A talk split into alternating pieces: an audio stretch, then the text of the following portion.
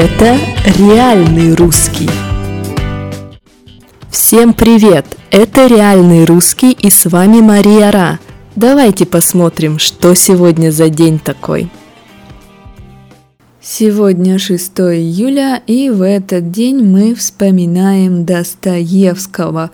Мы читаем Достоевского, мы идем на спектакль по Достоевскому, мы обсуждаем Достоевского, потому что сегодня день Достоевского.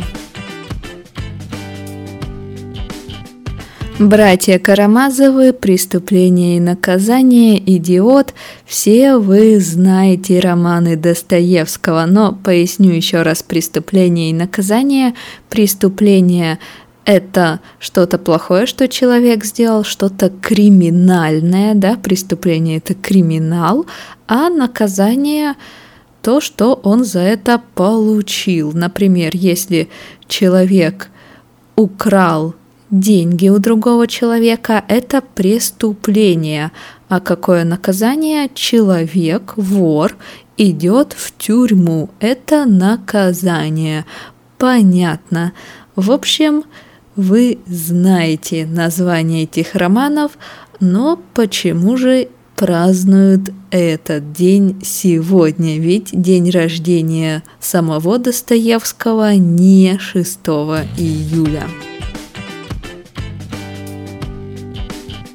Ну, смотрите, в 2010 году в Санкт-Петербурге собрались люди и решили, нужно праздновать, нужно отмечать День Достоевского. Он такой хороший и известный писатель. И начали они Достоевского перечитывать. Взяли роман «Преступление и наказание» и начали читать. А роман «Преступление и наказание» начинается следующими словами. В начале июля, в чрезвычайно жаркое время, под вечер один молодой человек вышел из своей коморки. То есть вот оно, в начале июля.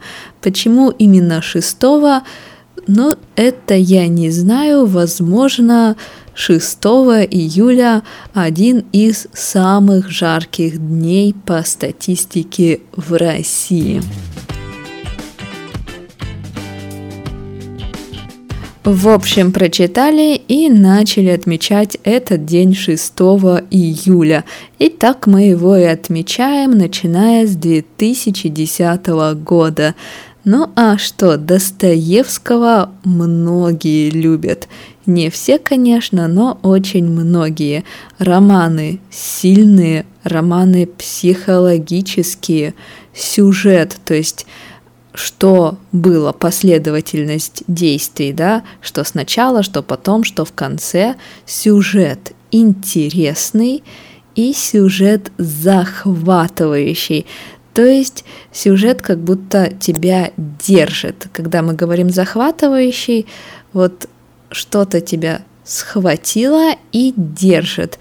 Мы не можем просто так перестать читать, потому что сюжет нас держит, вот эта линия нас держит. Или, как мы говорим, невозможно оторваться. То есть мы просто так не закроем книгу и не пойдем делать какие-то важные дела, потому что мы реально не можем закрыть книгу. Так интересно, что невозможно оторваться. Так что, если не читали, начните, начните с чего-нибудь покороче, например, с идиота или с игрока, и я думаю, вам понравится Достоевский. Ну а пока давайте поговорим о том, что в этот день происходило интересного в истории России. В 1923 году вступила в силу Конституция СССР. Что значит вступила в силу, то есть стала законной, начала работать, начала действовать.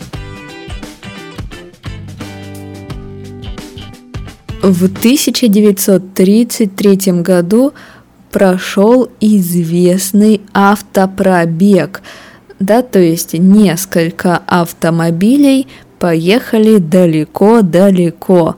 Так вот, что за автопробег? Москва, Каракумская пустыня, Москва. Это примерно 9375 километров. Автомобили ехали 86 дней. Почему так медленно? Ну, потому что это было что-то новое, и люди в городах встречали автомобили с плакатами, фотографировались и не давали автомобилистам нормально проехать, быстро проехать через город. Ну что ж, это был такой первый крупный автопробег. Участвовало примерно... А нет, точно участвовало 23 автомобиля. То есть для 1933 года очень и очень неплохо. А в 1987 году прошел знаменитый 15-й Московский международный кинофестиваль. Почему знаменитый? Потому что после большого перерыва в Москву приехали известные люди, известные режиссеры, известные актеры, и это действительно был интересный кинофестиваль, открытый кинофестиваль. Да, то есть в Москве были, например, Федерико Феллини, Эмир Кустурица, Роберт Де Ниро и множество других актеров, режиссеров и людей, связанных с кинематографом. То есть было интересно.